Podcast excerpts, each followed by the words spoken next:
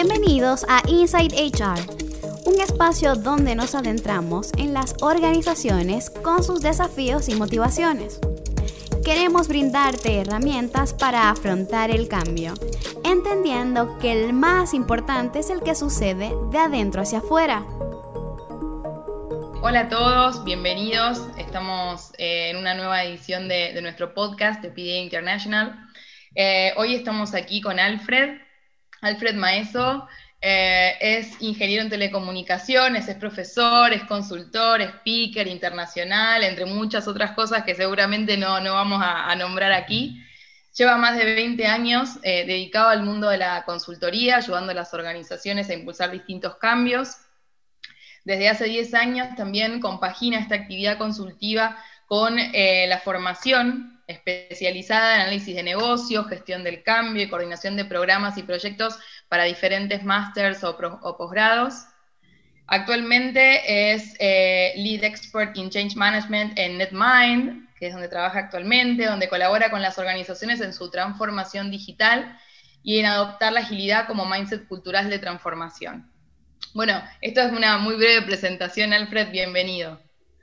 Muchas gracias, un placer estar, compartir este rato con vosotros y, jo, lo, has explicado todo, ¿eh? es, breve, pero es mucho lo que has hecho en este, en este tiempo con tan corta edad. Así que, mm, eh, nada, agradecerte. Por favor, agradecerte eso, presentarme yo también. Eh, mi nombre es Giovanna Belia, soy la directora de consulting de PDA International. Em, estamos haciendo una serie de, encuentros con miradas que nos interesan, que nos parecen que aportan mucho valor al recorrido que nosotros queremos hacer para acercarnos a las organizaciones y por eso hoy estamos aquí con Alfred. Eh, puntualmente nos acercamos em, a ti porque te escuchamos, tuvimos la suerte de escucharte en un evento muy, muy importante que se llama Child Friends, para los que no lo conocen, es un evento eh, del mundo de la agilidad que tuvo lugar en este septiembre pasado aquí en España. Nosotros estamos, em, vivimos aquí en, España, Alfred está en Barcelona, yo estoy en Madrid. Em, desde en ese evento que fue muy interesante porque fueron dos días de formación intensa con distintas miradas vinculadas al mundo ágil, donde estuvieron, estuvo la voz de las organizaciones, por ejemplo, eh, el, Banco Santander, que fue un gran impulsor de este, de este encuentro, de este evento, y también miradas de muchísimos expertos. Entre ellos estuvo Alfred conversando sobre eh, Behavioral Change in Agile. Y al escucharlo nos pareció que, que, realmente conectaba muy bien con cómo nosotros miramos este mundo y nos gustaría profundizar hoy ahí justamente, ¿no? En, la vinculación entre agilidad, entre cultura y comportamiento, ¿no? La mirada que nos, que, lo que, una de las cosas que más nos atrajo cuando te escuchamos fue justamente eso, ¿no? El poder eh, poner el foco en los comportamientos. Entonces, como para poder eh, comenzar, a mí me gustaría preguntarte un poco tu recorrido, eh, ¿Qué fue lo que te llevó a poner el foco ahí, a trabajar en la transformación de las organizaciones? Claro, pues, pues sí, la verdad es que ha sido un recorrido, un recorrido muy largo, ¿no? Eh, yo soy, como has dicho antes, ingeniero de telecomunicaciones, por lo tanto entré en el, mercado laboral o mi carrera profesional eh, con el foco en la tecnología, ¿no? Y empecé como consultor, como developer, consultor tecnológico, ayudando a organizaciones. Luego, luego, también por interés de ingeniero, me centré en los procesos, ¿no? Y realmente, pues, eh, entender cómo se, se, tenía que hacer, cómo se tenía que utilizar la tecnología, construirla, etcétera, ¿no? Em, y a partir de ahí, luego, em, me centré en, vale, pero esto va a alguien, ¿no? O sea, esto se hace con un propósito y con un motivo. Y, eso me llevó también al, al análisis de negocio y, luego cuando lo tienes todo, cuando tienes la tecnología, cuando tienes los procesos y cuando tienes, ¿no? entiendes el propósito, parece que ya lo tienes todo, pero, pero no. Eh, luego, luego te das cuenta de que hay una variable más, que son las personas. ¿no? Y, y, el, el, mundo de las personas y de cómo se comportan las personas siempre me ha parecido algo, algo fascinante. Eh, y, en, los, en, los, últimos años, en los últimos años he, estado en contacto también con las teorías de, behavioral economics, de, de, la gestión de comportamientos y de cómo utilizar la gestión de comportamientos en los cambios. porque especialmente cuando hablamos de agilidad, mira, déjame, déjame que, te explique, que te explique una historia, yo creo que lo ilustra, que lo ilustra como, como muy bien, ¿no? Eh, una, vez me llamó una empresa, estábamos ayudándolos eh, a, a, impulsar la transformación ágil, ¿no? Y me, dije, me dijeron que querían hacer un, una formación, un programa formativo para los líderes, para los managers, ¿no? Y entonces digo, vale, perfecto, oye, pues vamos a hablar y vamos a ver qué... Y empezamos a hablar y, le pregunté, bueno, ¿y, con qué objetivo? Es decir, ¿qué queréis conseguir con este programa? ¿no? Y me dijo algo que me resonó mucho porque, porque realmente mm, es cierto y es la base de la agilidad. ¿no? Me dijo, queremos cambiar el mindset. Y, y claro, yo pensaba, ¿y eso eh, cómo se hace. ¿cómo, le cambias el mindset a alguien, ¿no? la manera de pensar. O sea, te metes en la cabeza de la persona y le, quitas unas ideas y le pones otras. Y, me parece, eso no es un buen lugar para trabajar. O sea, em, eh, sobre el mindset es, difícil trabajar. Y si encima hablamos del mindset de un montón de personas que, que, tienen que cambiar, que están en un proceso de cambio, resulta mucho más, mucho más difícil. Em, pero ¿qué hay del mindset? Es decir, ¿cómo podemos, ¿con qué podemos trabajar? ¿Qué podemos observar? ¿Qué parte del mindset es observable? Y eso me lleva a los comportamientos. Al final, al final la, manera como pensamos o la manera, o nuestro interior, nuestro mindset, al final se, es observable a través de cómo nos comportamos y cómo actuamos con los demás. ¿no? Y, ya hace, hace varios años que, este esta es una de las, de las patas que creo que, hay que trabajar mucho en las transformaciones ágiles, lo que es el cambio cultural. ¿no? Se está poniendo mucho foco, lo que decía, en los procesos, en, la manera de trabajar en agilidad. Se está poniendo mucho foco también en, técnicas, pero, pero falta algo ahí, y es acompañarlo con, con ese foco en los comportamientos eh, porque al final la agilidad es adaptación continua al cambio. Lo que queremos al final en las organizaciones y por lo tanto trasladado a las personas es que estemos con esa actitud de adaptarnos continuamente, de hacer challenge continuo a, a nuestra manera de hacer para ser capaces de adaptarnos a cambios como externos, como ahora en esta época del COVID, cambios internos o cambios del mercado, pero en adaptación continua. ¿no? Sí, y, pensaba en esto que estás comentando, em, que agilidad es de alguna manera sinónimo de adaptación. Em, y, también pensaba en que esta transformación, cuando te escuchaba, eh, es un, ¿tiene un fin esta transformación? ¿O es una transformación que, se vuelve nuestra nueva normalidad, de alguna manera, ¿no? Em, ¿Cómo es eso? Claro, eh, eh, esto sí, sí, em, realmente es uno de los, de los temas que tenemos que, luchar mucho y hacer entender a las empresas, ¿no? Porque cuando entran en procesos de transformación ágil o de transformación hacia la agilidad, eh, lo hacen desde el punto de vista de, bueno, vamos a hacer un cambio, como quien quiere implantar una nueva, un nuevo sistema de información, ¿no? De, tal manera que partimos de una situación estable, introducimos el cambio, que encima, bueno, pues ya sabemos que es doloroso y que lo vamos a pasar mal, pero luego vamos a estar, llegar a la situación final y a la situación estable, ¿no? Claro, cuando hablamos de agilidad, que al final se trata de cambiar para seguir cambiando, para, para estar en adaptación continua, eh, ahí tenemos que cambiar el, foco, el, propósito. ¿no? ¿no? vamos de estabilidad a estabilidad, sino lo que tenemos que ir es de, cambio a cambio. O sea, mm, cada cambio tiene que generar más cambio. Y, por lo tanto, muchas veces cuando, ¿no? bajo ese, prisma, bajo ese enfoque tradicional, pues la pregunta siempre es, bueno, ¿y cuándo acabaremos la transformación? ¿no? O sea, porque claro, es que es dolorosa, es que llevamos tiempo, lo estamos pasando, ¿cuándo acabaremos? Y, claro, eh, convencer que realmente este, el camino que habéis empezado no tiene fin. Totalmente, totalmente. Es un camino de adaptación continua, ¿no? Mm. Totalmente. Este es, eso es muy importante para entender em, que, como mencionabas, más en un recorrido el que, que, has hecho a nivel formación también, tu formación eh, en ingeniería y mm. demás, em, muchas veces ponemos el foco en la estructura y en la metodología y nos falta todo esto que tiene que ver con el comportamiento y cómo las personas, em, digamos, transforman la cultura de las organizaciones y no al revés, ¿no? Que es un poco lo que, lo que siempre em, eh, los que trabajamos en cultura, nosotros trabajamos fuertemente en procesos de en cambio, ¿no? La compañera de organizaciones también en procesos de transformación cultural, y la idea no es, bueno, instalemos una cultura y esa cultura va a cambiar los comportamientos. A mí me, parece, o en esto creo que, coincidimos, que es al revés, ¿no? Que es un poco ver que son los comportamientos los que, los que cambian la cultura de las organizaciones. Eh, entonces, Ah, quería añadir, hay una, reflexión que a mí me gusta mucho, que es que, es que la cultura se crea día a día.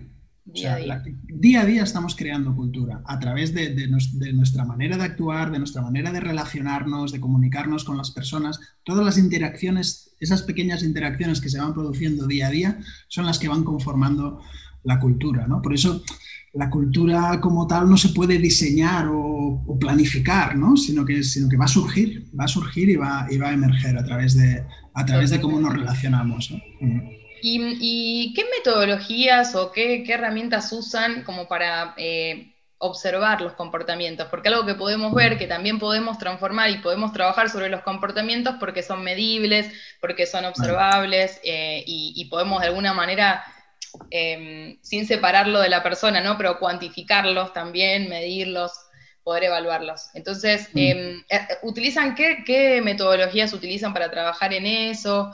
Em, ¿Cómo lo abordan? Claro. Eh, nuestro enfoque, o digamos el que, el que venimos utilizando en, las, organizaciones, es un enfoque de experimentación, también, también de experimentación con, comportamientos. Por eso todo el foco de, de Lean Startup, de Lean Change Management, donde se pone donde se pone el énfasis en, la experimentación, creemos que también es válido para, los comportamientos. ¿no?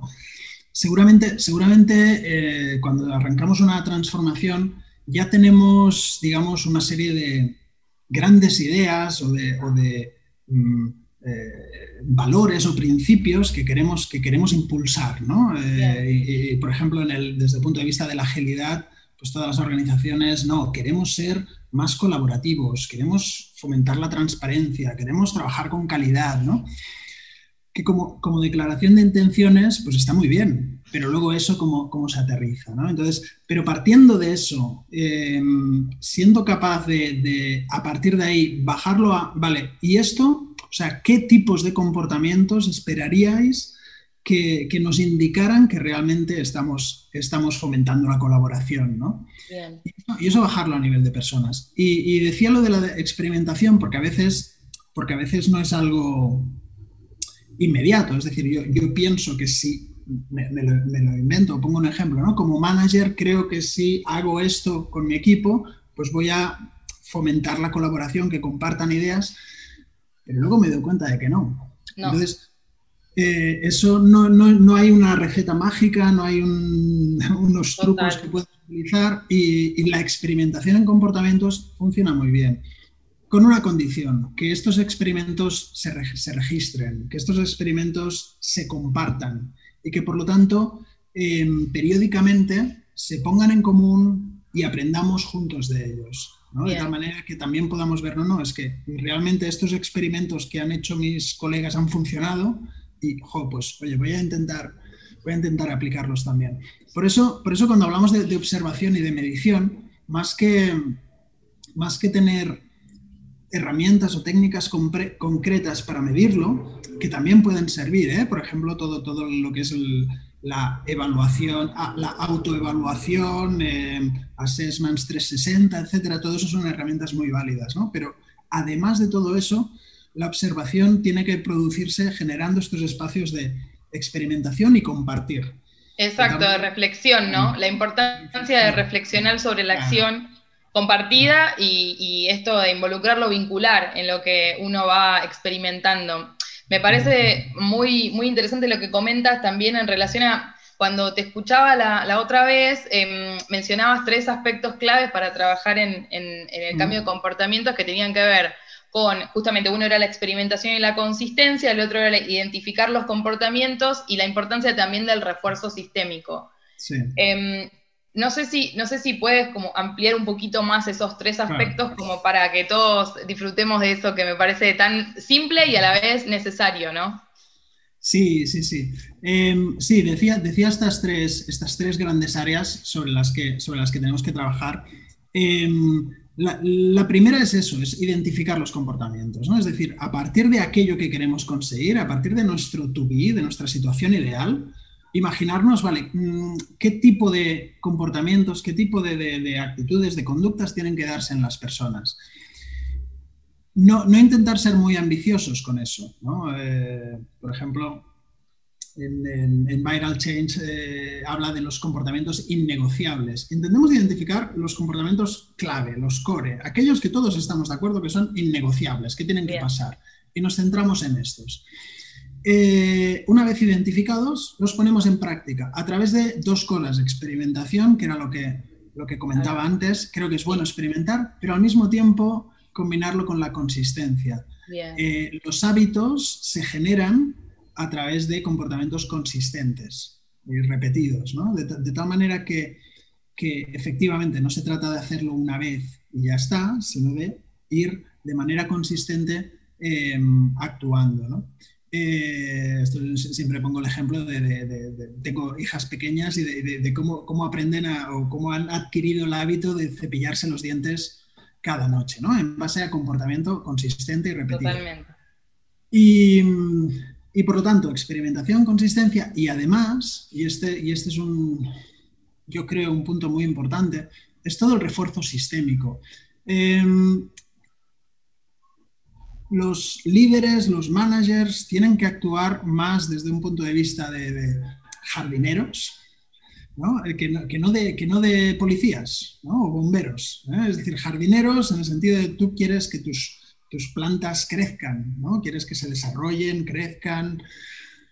Pero el jardinero no se centra en las plantas, no, no, va apretando las plantas para que crezcan. Lo que hace es centrarse en, todo el entorno, en todo el sistema, en la tierra, en el clima, en, la, en el fertilizante, no lo sé.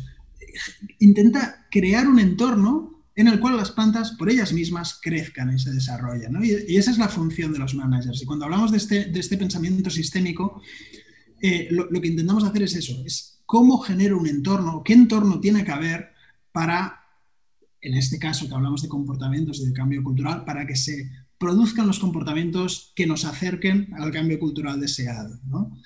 Y, en cuanto a refuerzo sistémico, pues obviamente hay muchas, muchas áreas en las que se puede trabajar ¿no? para, para generar ese entorno. Uno de los más importantes, y esto está de acuerdo yo creo prácticamente todo el mundo, ¿no? del, role modeling, la importancia de los líderes y de los managers de, predicar con el ejemplo, de, de, ser los primeros en cambiar ¿no? y en mostrar comportamientos eso va a influir mucho y va a propagar mucho estos comportamientos a lo largo de la, organización. Pero también al coaching, es decir, la importancia de los agentes de cambio, la importancia de, las personas que ayudan, que dan soporte, que ofrecen coaching, que, animan y, que, refuerzan los comportamientos positivos. También los, los procesos, las herramientas, los sistemas que tengamos que de alguna manera fuercen o obliguen a una serie de comportamientos. Exacto. Eh, sí, sí, sí. ¿Eh? Y, bueno, no, no. Y, ya al final, incluso, ¿por qué no? El incentivar comportamientos adecuados. Es decir, que haya un, digamos, una, posibilidad de, incentivar, de recompensar, de dar reconocimiento a, ciertos comportamientos. ¿no? Y, cuando, cuando pensamos em, en, un abordaje de este tipo, en una transformación que puede ser, obviamente, siempre para nosotros es una transformación cultural, ¿no? más allá de que sea una transformación digital, para nosotros no existe transformación digital sin transformación cultural. Entonces, cuando trabajamos eh, de, de esta manera, eh, me parece importante destacar esto que comentas, ¿no? De, tener un norte claro, ¿no? Tener un norte claro de hacia dónde queremos ir, en primer lugar, eh, construir eh, en conjunto, co-crear con la organización ese escenario futuro deseado, que es tan importante para saber hacia dónde queremos ir. Luego también trabajar con los líderes para poder entender un poco cómo vamos a impulsar esa transformación y que sean parte y realmente eh, nadie los gestione, sino que lo elijan de alguna manera, ¿no? También, que puedan elegir esa transformación y para eso hay que sentirse parte, hay que, hay que hacer muchas preguntas, hay que escuchar mucho y hay que mm, entender cómo construimos esa transformación ágil y qué es la agilidad para mi organización que seguramente sea diferente a la de otras organizaciones, ¿no? Entonces, esto de la no receta que comentabas. Y, mm, y luego, no sé si, si, si lo hacen, pero lo hemos visto como muy valioso y quería preguntarte tu opinión al respecto, de poder practicar o poder eh, poner eh, un, mínimo producto viable de alguna manera con un equipo. ¿Eso lo trabajan como lo bajamos después a un equipo en un proyecto concreto y trabajamos agilidad para esa organización en ese equipo? Em, y luego sí, después ampliarlo al resto, pero eso cómo lo abordan?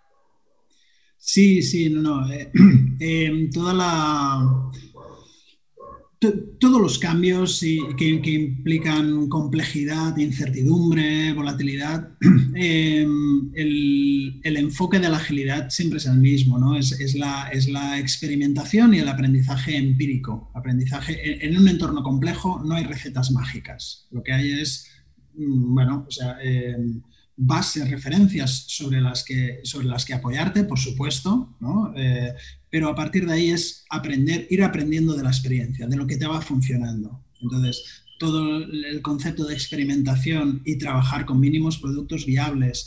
Eh, una, transformación, una transformación puede ser muy larga, puede llevar años, pero eso no quiere decir que no estés obligado a enseñar resultados a corto plazo, a muy corto tiempo. Entonces, hay pues eso, conceptos de MVP aplicados a, cualquier ámbito, aplicados al ámbito del framework, pero también al ámbito incluso del cambio cultural, eh, son, son, muy válidos.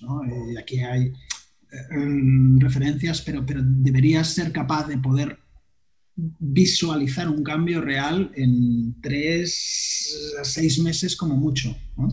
Bien, mm.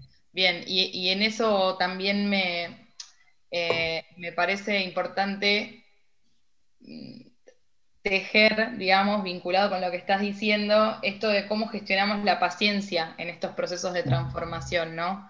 Que es tan importante, porque es em, el querer ver resultados, sí, por supuesto, y el poder ir eh, haciendo entregas graduales y parciales para poder realizar los ajustes correspondientes, no algo solidificado al final, pero ¿cómo gestionamos la paciencia en esas transformaciones? Pues, pues es difícil. Eso es difícil. es, difícil. Es, una parte difícil porque, porque además em, realmente, realmente es que se necesita tiempo para consolidar, para consolidar el cambio, ¿no? Y, realmente tenemos que balancear la necesidad de resultados con la, necesidad de dar un recorrido para que se adopten el, cambio, etc. Em, entonces, mm, el, secreto para gestionar, no, hay secreto, ¿eh? pero para gestionar la paciencia lo, que es muy importante es meter a todos a bordo, es decir, todos los elementos que comentabas de, de co-creación, de participación, de engagement, eso va a permitir, digamos, sentirnos todos responsables y no tener la actitud del que espera, a ver, pero esto aún no hemos cambiado, aún no, no, no, es que estamos todos en esto, ¿no? Em, eh, pero también la posibilidad de los, de los, eh, de los short-term wins, ¿no? de, los, de los eh, éxitos rápidos, ¿no? de, dar resultados rápidos que no son finales, pero que permiten mantener la, la energía del cambio. ¿no? Y, y, además eso, tener posibilidades continuas, continuas de observación, compartición y reflexión conjunta. Esto, una de las... Em, el, recurso que más escasea en las organizaciones hoy en día es el tiempo. Y si, lo que aspiramos en las organizaciones es a convertirnos en, learning organizations, organizaciones que aprenden y por lo tanto que se adaptan continuamente, em, una de las cosas que no puede faltar es el tiempo. Totalmente. Entonces, ahí hay un proceso también de, aprendizaje y de cambio en la manera de gestionar, de gestionar ese tiempo, ¿no? O sea, al final, en nuestra vida personal ninguno tenemos tiempo. ¿Y qué hacemos? Priorizar lo que es importante para nosotros. Total.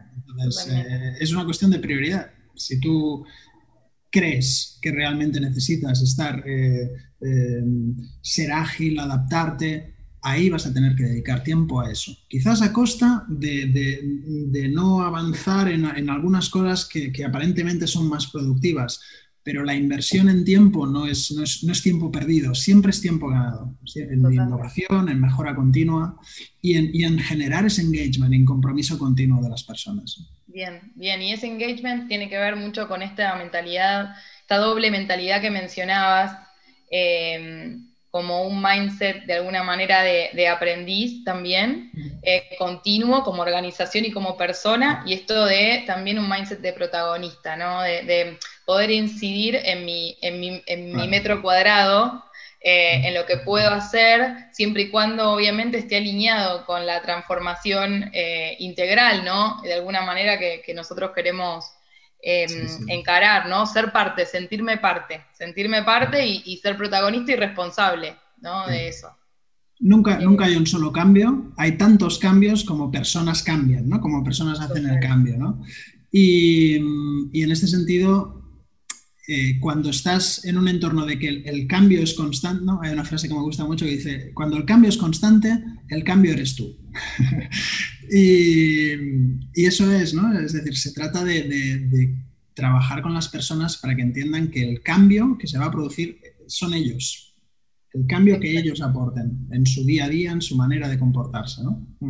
Bien. Y, para, ir, eh, para ir cerrando, una, reflexión final que me había quedado también eh, resonando en lo que estuvimos hablando, que tiene que ver eh, dónde estamos poniendo el peso en, estas transformaciones. Cuando hablamos de agilidad, hablamos, eh, una, una de, las, de, las patas fundamentales tiene que ver con esto de eh, individuos e interacciones sobre procesos y herramientas, ¿no? Eh, tal vez invitar a todos, invitarnos a preguntar dónde ponemos el peso en estas transformaciones, ¿no? Sí, sí, efectivamente, efectivamente. Eh, la realidad, o al menos en mi experiencia, es que muchas de estas transformaciones eh, empiezan poniendo el foco en eso, en los procesos, en las herramientas, ¿no? Eh, y, y, realmente ¿no? se llegan a situaciones en las que el proceso va por delante de todo. No, no, ¿por qué estamos haciendo esto? No, porque Agile lo dice, o porque Scrum lo dice, o porque... Mm, vale, pero no se trataba esto de adaptarnos continuamente, ¿no? Eh, entonces, eh, esa es una reflexión importante. yo creo que, la, agilidad, ¿no? que nació a través de la creación del manifiesto ágil, que ya hace como 20 años, que... Pero hay, hay una serie de valores y de, y de principios que deberían estar siempre presentes. ¿no? O sea, eh, yo creo que la manera de, trabajar estos valores y principios en las, organizaciones es, a modo de checklist. Es decir, ¿cómo estamos, o sea, individuos de interacciones sobre procesos y herramientas? Vale, mm, ¿dónde estamos poniendo el peso? ¿Lo estamos cumpliendo o no? ¿no? Porque ahí nos daremos cuenta, si hacemos ese ejercicio, nos vamos a dar cuenta de dónde están las áreas de mejora, de dónde tenemos que poner el foco para ser cada vez más ágiles. Bien, bien, Alfred. Eh, también para cerrar, una última cosa que me quedo pensando es que mm, para trabajar en entornos tan complejos debemos volver a lo simple, ¿no? De alguna manera es lo más simple, el hacer ese check, el, justamente confirmar esos valores, ver dónde estamos poniendo el peso, ver, si estamos realmente mirando en todo sentido a las personas eh, que componen la organización los comportamientos y, lo demás, como para poder poner el foco en el ser, de alguna manera, en el hacer y en el tener, ¿sí? Pero en ese orden también, ¿sí? Em, así que, Alfred, de, mi parte agradecerte, no sé si, quieres comentar algo más, pero agradecerte mucho el espacio y todo lo que nos has comentado em, en, este, en este ratito. Muchas gracias a vosotros. Eh, un placer, una conversación muy, muy agradable. O sea, yo podría seguir aquí. Totalmente, totalmente. Es así. Así que bueno, muchas gracias a todos por estar ahí y mm, nos vemos en la próxima edición de, de nuestro podcast. Esto fue Inside HR. Gracias por acompañarnos en este episodio.